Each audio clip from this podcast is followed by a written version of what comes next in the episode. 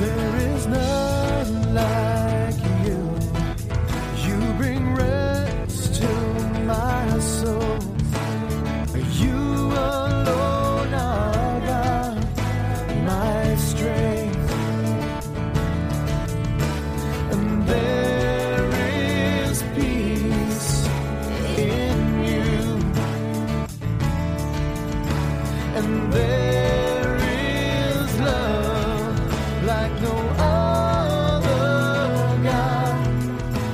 Welcome to Valley Christian Church. We hope you enjoy this message and we would love for you to join us on Sunday mornings at 10:30. We're located at 432 East Pleasant in Tulare. After listening to this message, take a moment to browse our website for current and upcoming events. It is our prayer that ultimately you learn to love the Lord with all your heart, soul, mind, and strength.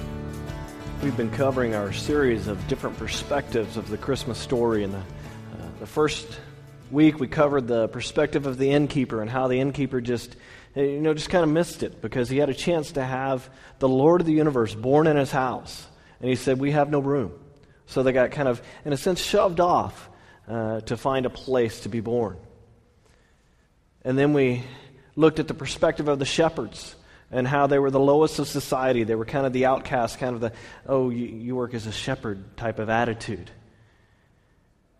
And yet they got the blessing, and not the politicians, and not the, the big wigs, and not everybody that I would probably go to uh, if I was God to tell them, hey, my son is being born. But he went to the shepherds, the people that are like us. And then last week we looked at the pers- uh, perspective of the, of the wise men or the magi, and, and just you know, them understanding the stars and, and the alignment of the stars and all that, and then traveling to come see Jesus two years after he was born. Uh, and God's perfect timing to give those gifts that they needed to escape to Egypt. And this morning we're going to focus on the perspective of the baby, Emmanuel. And Emmanuel means God with us. And more important to that point, Jesus with us. The story is perhaps the, you know, the most talked about story in history. And you know, the only other story that I think would rival this would be the Easter story. And they, they really go hand in hand. And, and there's two different artwork uh, pieces that are, that are of the same story. And this first one here, uh, these two different story, uh, artworks we're going to c- kind of compare here for a second. They're about 150 years apart, yet they tell the same story, but they're very different. And it really tells us what happened on a global scale in this time in history. It represents a major shift in the thinking of, you know, in our society, the way people thought about God, the way people interacted with the church, and the way people interacted with God. And this first one is, is from 1390. And, and it's kind of very flat, un, uh, undimensional, you know. It's just kind of, it's not the scale. The faces are all kind of flat. The, I, I mean, I look at it and I go, man, those angels are about to fall off the roof there on the back side, you know. But right around this time, they had a transition in, in, in, society which transitioned the style of painting. And this next painting that, that I've had up several times here, and you've seen it uh, over the years, because uh, I just love this, it's from the Renaissance period. 150 years difference between the two, and yet there's so much more detail in this painting. The, way they, you know, the, the, expressions on the faces, the way they look at each other. You have Mary looking down at the, uh, you know, at, the, at Jesus, the baby. The shepherds looking down at the radiant splendor of Jesus. And the other shepherds look, you know, are looking up as to say, Can you believe we're here for this? I can't believe it. God chose us to be here. And all the light that's radiating from Jesus. Man, it's a great picture. It's amazing difference between these two pictures. What is interesting is they both owe their style to one small event. Because in, in 1445 in Germany, you have things that happen in history sometimes, and, and, and you know, huge forces that change societies things are moving and changes and, and, everything's going on. You know, think of stuff like World War II. Think of stuff like the atom bomb. I mean, that really changed the world. Think of, you know, recently for us, the, the Twin Towers. One event that really shapes the whole world. But this morning, I want to talk about a small event that can also change history. Really small events that cause an explosion that changes everything forever. This change that I'm talking about, you would think, oh, you know, I'm talking about Jesus. No, I'm talking about the printing press. You're thinking, what? The printing press was a small change. It wasn't a big explosion. It wasn't on TVs, you know, in a sense of the world didn't know about it all at once. But all of a sudden, the printing press was there and available. It happened in, the, in between these two uh, paintings. It radically changed why these two paintings are different. In the middle, uh, you know, in the Middle Ages, the, church and the states were really strong. Their feudal system, you know, was the type of governing that was going on, and, and all the land was locked up by a few. And if you didn't own land, man, you were up a creek, or you were down in the creek working for the people that owned the land. You know. And this is why we use the word Lord to describe God because you know it's it's an old King James version, which you know around 1066 is when they. Uh, no, no, I'm sorry, my date's wrong. When is the King James? Uh oh, somebody looked that up. My mind went blank on me.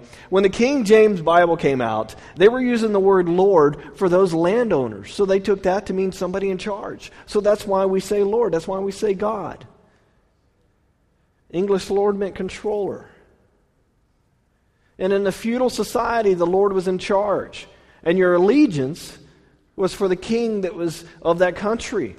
You worked the land in slavery under that Lord. And for a thousand years, Europe was like this.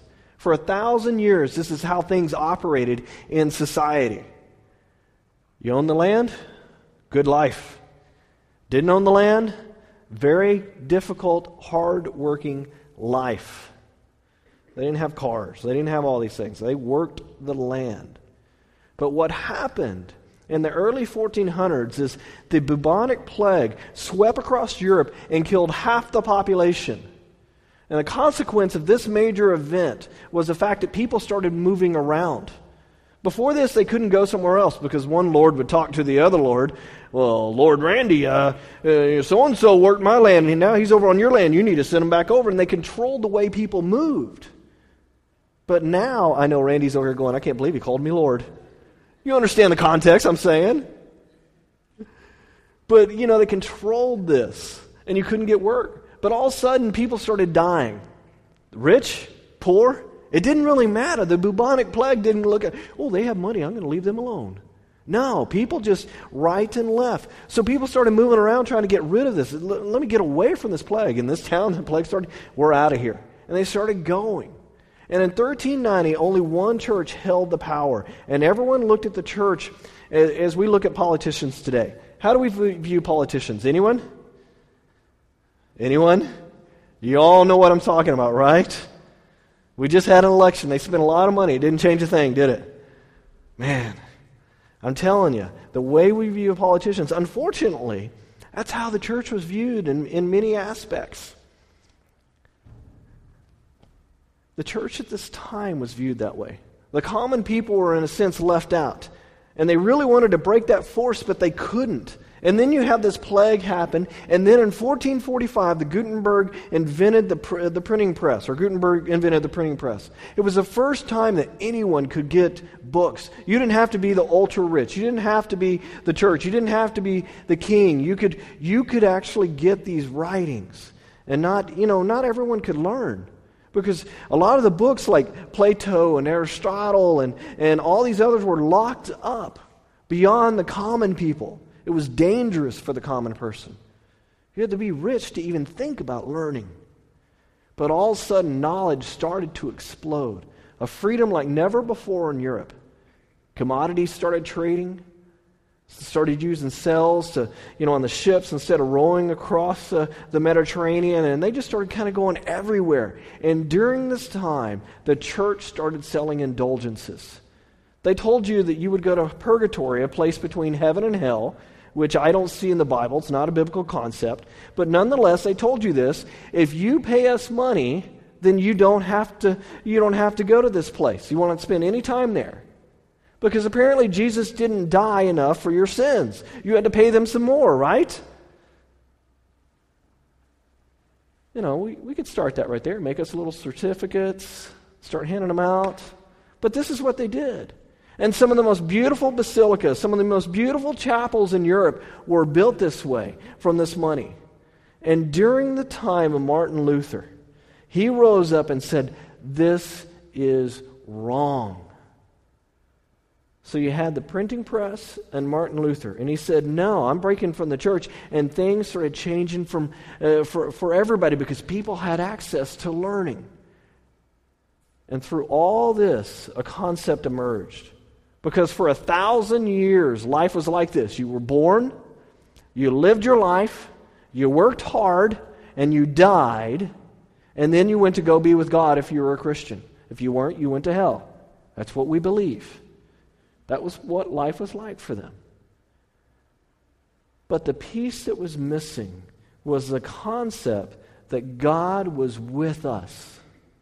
This, that's the part that was missing. God cares about people, and you matter to God. The idea started emerging that, that you could learn, uh, the, and that all learning was from God. God gave us a brain so we could learn. Learn about arts and engineering and math, dance, everything. God gave us a brain to use. Self worth all of a sudden became important during this time, and it reflected in the paintings like we see right here. People became important. This painting was done in the Renaissance. It means a, a rebirth or re- reawakening.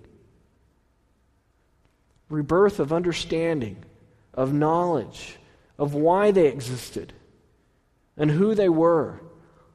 And a lot of it because of a little printing press. There's a few times in history where a small event will change society so much.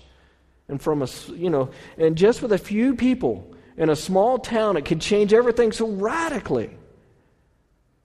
The greatest event that would radically change society, it happened with little fanfare, it happened with little knowledge, only a few people knew about it. It was right when a little baby was born on a night deemed the perfect night by God.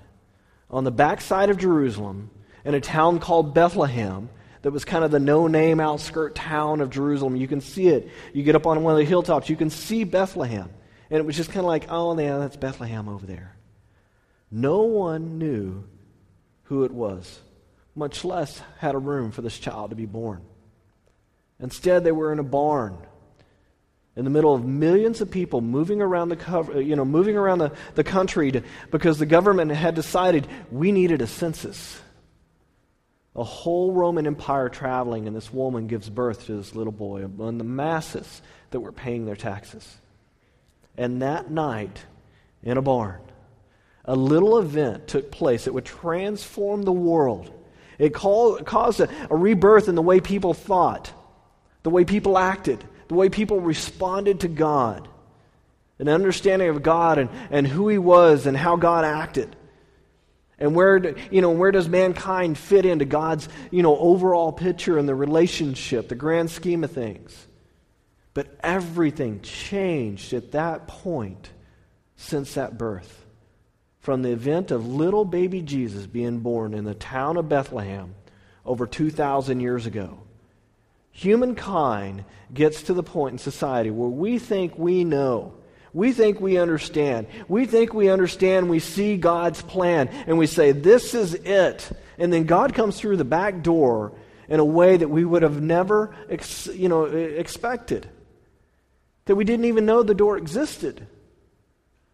And the impossible happens.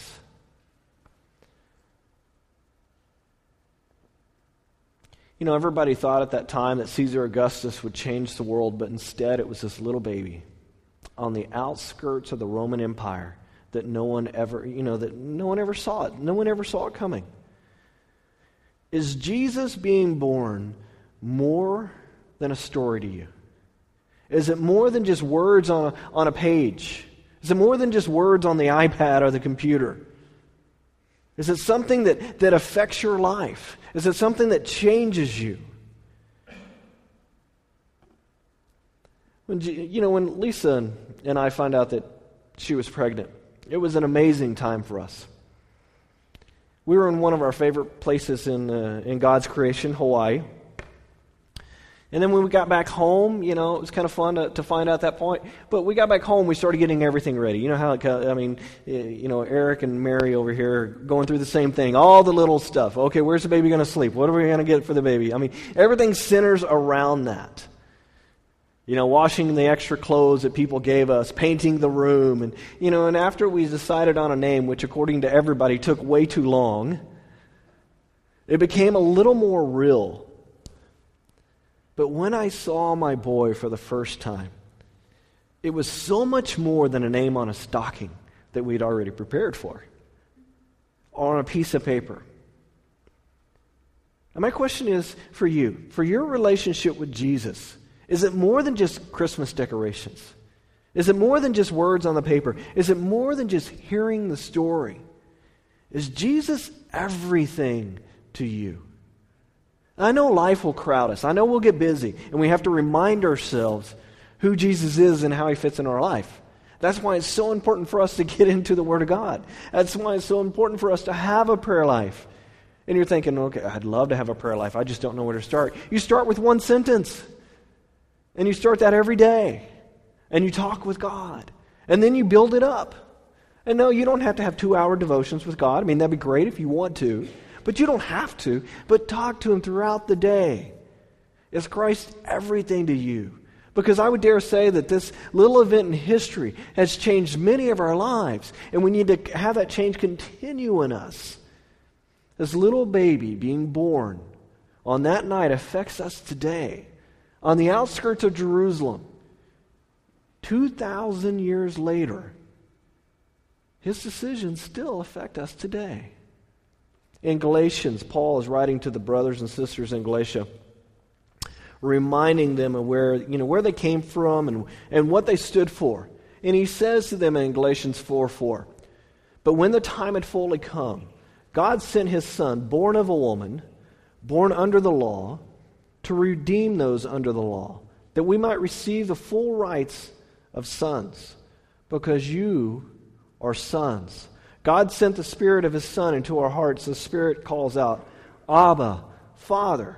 So you are no longer a slave, but a son. And since you are a son, God has also made you an heir. At this time in history, when God looked down and said, this time when all the forces came together,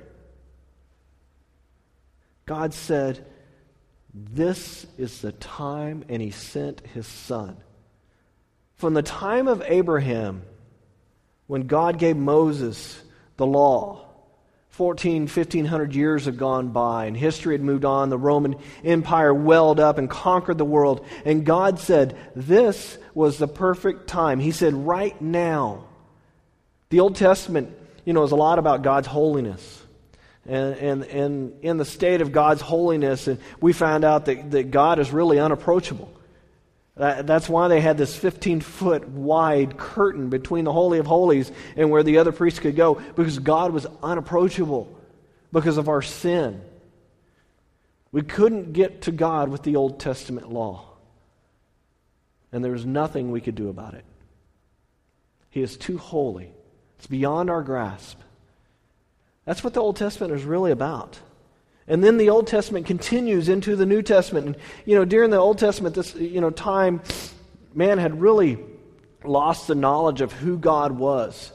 So God had to prove to them first that he was holy, that he was righteous, that he, you know, he was not one to trifle with, not one to challenge. You don't mess with God. And it took thousands of years for God to show that. And he tried to show it through, through the, the people that he chose, the Jews. And said, Don't mess with them, world, because I'm by, you know, I'm behind them. And he wanted the Jews to live their lives in a way that showed them God's blessing. But they lost that knowledge because they refused to follow God. And under that law, they were condemned to die because of the law. That if you had sin, you could not get to God. If you had sin, you had to die for that sin. Those are the rules that God set up. We can try, but by our human effort, we will never make it. Out of our own ability, you can never get to God. Our own ability, you can't. So he began to tell us who he was through his son. That was his way of reaching us. It was his way of building a relationship. Born of a woman, born under the law. Well, what was the purpose of all this? The reason he steps off his throne and becomes human was so that we might become an heir to his kingdom. Because we accept him of who he is with the full rights as son and daughters. Now, that is a cool concept when you start studying the whole uh, concept of, of, you know, handing down your heirs and you get the full right. And it, mean, it meant so much more back in the feudal days, back in, you know, the, when the New Testament, I mean, when, the, when it was uh, King James Bible was written. It meant so much more. We get to call the mighty one. We get to call the Holy One. We get to call the first and the last. We get to call the King of the universe, the Prince of Peace. We get to call him Father. We get to scream out, Daddy. Now, today, when we were up here, up here a little earlier, my wife was, you know, trying to get Brandon out of my hair as I completed my stuff. And, and she took him over there to, to another part of the church, and I came outside, and, and he saw me, and he goes, Daddy! And starts running to me with open arms, and I bent down, and he just crushed right into me. That's what we get to do with God. We get to scream, Daddy. That is unbelievable. You know, there are times when I feel like we're not reverent enough in worshiping God. But I also think there's times when we forget that we can reach up and we can grab God's hand and say, Daddy. And He'll pick us up and He'll just swing us around because he wants to spend time with us. How much love does a father have for his son or his child, his daughter?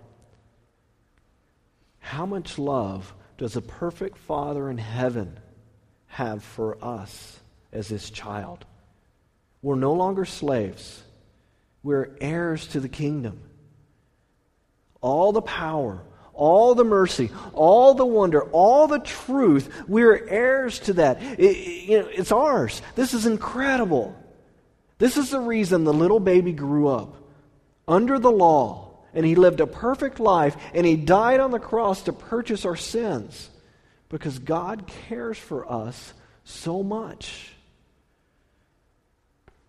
Where he says, You are now my son, you are now my daughter. In Romans 8, he says, I consider that our present sufferings are not worth comparing with the glory that will be revealed in us. The creation waits in eager expectations for the sons of God to be revealed. For the creation are subjected to the frustration, not by its own choice, but by the will of the, of the one who subjected it, in hope that the creation itself will be liberated from its bondage to decay and brought into glorious freedom of the children of God. We know that the whole creation has been groaning, is in pains of childbirth, right up to the present time. Not only so, but we ourselves, who have, who have the first fruits of the Spirit, groan inwardly as we eagerly are waiting eagerly for the adoption as sons, the redemption of our bodies. For in this hope we, we were saved. But hope that is seen is no hope at all. Who hopes for what he, is, uh, he already has? But if we hope for what we do not yet have, we wait for it patiently. In the same way, the Spirit helps us in our weakness. We do not know what we ought to pray about or pray for, but the Spirit Himself intercedes for us with groans that words cannot express. And He who searches our hearts knows the mind of the Spirit because the Spirit intercedes for the saints in accordance with God's will or in God's will. The creation, along, the, along with the Spirit, is waiting. It's waiting on the expectation of the glorious day when we get our inheritance, when we finally meet our Lord and Savior face to face. Isaiah says that the wolf will, will, will lay down with the lamb That little boys will, will be able to, to walk around with the bears and the bears won't eat them. I can't wait for that. I've been to Africa and, and seen some great animals, and it's always from a distance in a protected vehicle. You know, I, have I've told this story before where a friend of mine went over there in Kenya, and during the rainy season, their vehicle got stuck. And there was a pride of lion, about 10 of them, about 12 feet away from the vehicle. And they're thinking, well, what are we going to do? And the driver goes, Get out, push. And they're like, What? He goes, Lions already eat. Get out, push. And they got out, and I wouldn't believe it unless they had it on video. Someday I'm going to dig up that video and show it to you. It's, it's pretty funny. But man, I can't wait till we get up and close and personal with these animals. It'll be great. But the greatest part of it all is that we won't be harmed by this world anymore. We will be with our Father. Because I tell you, the longer I live, the more I start to understand that people can hurt us. And we have two choices when that happens either let it control us or give it to God and be able to move on. Sometimes that takes a few days, sometimes that takes a few weeks, sometimes that takes a few years. But if we give it to God, we're able to move on. Because we will be with our Father when we meet Him. The creation will be changed and we'll receive our inheritance as sons and daughters. Do you have your adoption papers? Is it stamped on your ticket that you are free? Your ticket is your heart because God puts His stamp on us by giving us the Holy Spirit. I know one thing. Most of us, unfortunately, try to earn this.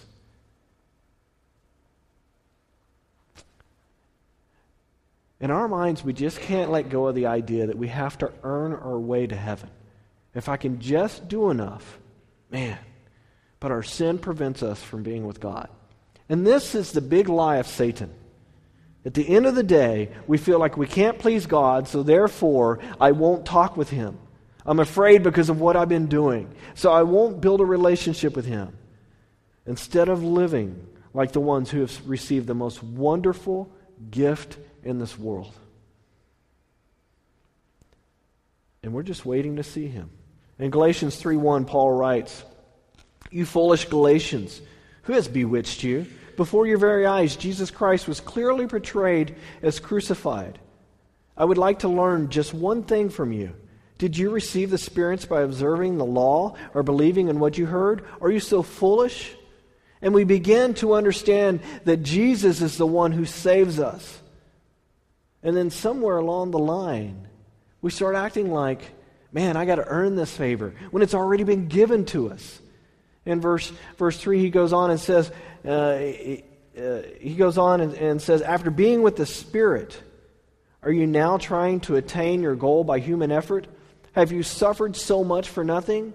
Is it, re- you know, it, if it really was for nothing? Does God give you His Spirit and work miracles among you because you observe the law or because you believe what you have heard? Does God love you because you've done good deed, you know, number 6,237, and you're working on 38? You've already got that planned. No, God doesn't love you for that reason has nothing to do with what you will do, has nothing to do with what you have done or what you will ever do because we can never be good enough for God in you know using human standards. That is why this little baby in the manger came. It's about him being born, growing up in this earth sinless by God's grace and mercy and his own power. He grew up sinless and then he died on the cross for our sins. And he was raised from the dead. See, raised from the dead is the key. He not only died on the cross, but he was raised from the dead. And one day he will welcome us into his kingdom. Is that amazing to you? It's amazing to me. That is what the hope is in our life. The hope that we hold on to that is what the world is wanting is hope. And do we take it to them? This small event in human history changed the world for all eternity. For those of us who are believers, we need to have a renaissance in our life. Our lives sometimes are, are kind of flat and one dimensional. You know, sometimes it's almost like we got a blank expression on our face. Because too often our lives are like we were born, we lived, we worked, we accepted God, we get really happy, and then we go back to living and working, and then one day we die. That's how we view our lives. We need to have a three dimensional relationship with God. We need to be out there showing why we believe in His birth. When was the last time you were excited that God was involved with you in this world? We need to have a reawakening of God's Spirit in our lives when it becomes dormant. We've locked up the Spirit for some reason. We need to let Him loose. We need to let Him loose. Let's pray. Lord, I just pray that we have a reawakening in our lives, that we have a renaissance that takes us to a point where, where we're just relying on you each and every day, that we see your blessing, we see the things that you want us to accomplish, that we look up and we say, Abba, Father, that we run with open arms to you. And like a good father, like the perfect father, you were right there waiting and willing to help us out, waiting to have some fun with us, waiting to teach us, waiting to do all those things because this is just part of the journey as we get to heaven to be with you. And I pray we start to remember that life on earth is not it. That there's something beyond that, and it involves you dying for us. It involves that, you know, you've already made a place for us in heaven. It involves eternity, which we can't even really understand. But we know you love us enough that you died for us. But you also came down here on this earth as a baby boy, born to save us. In your name, amen.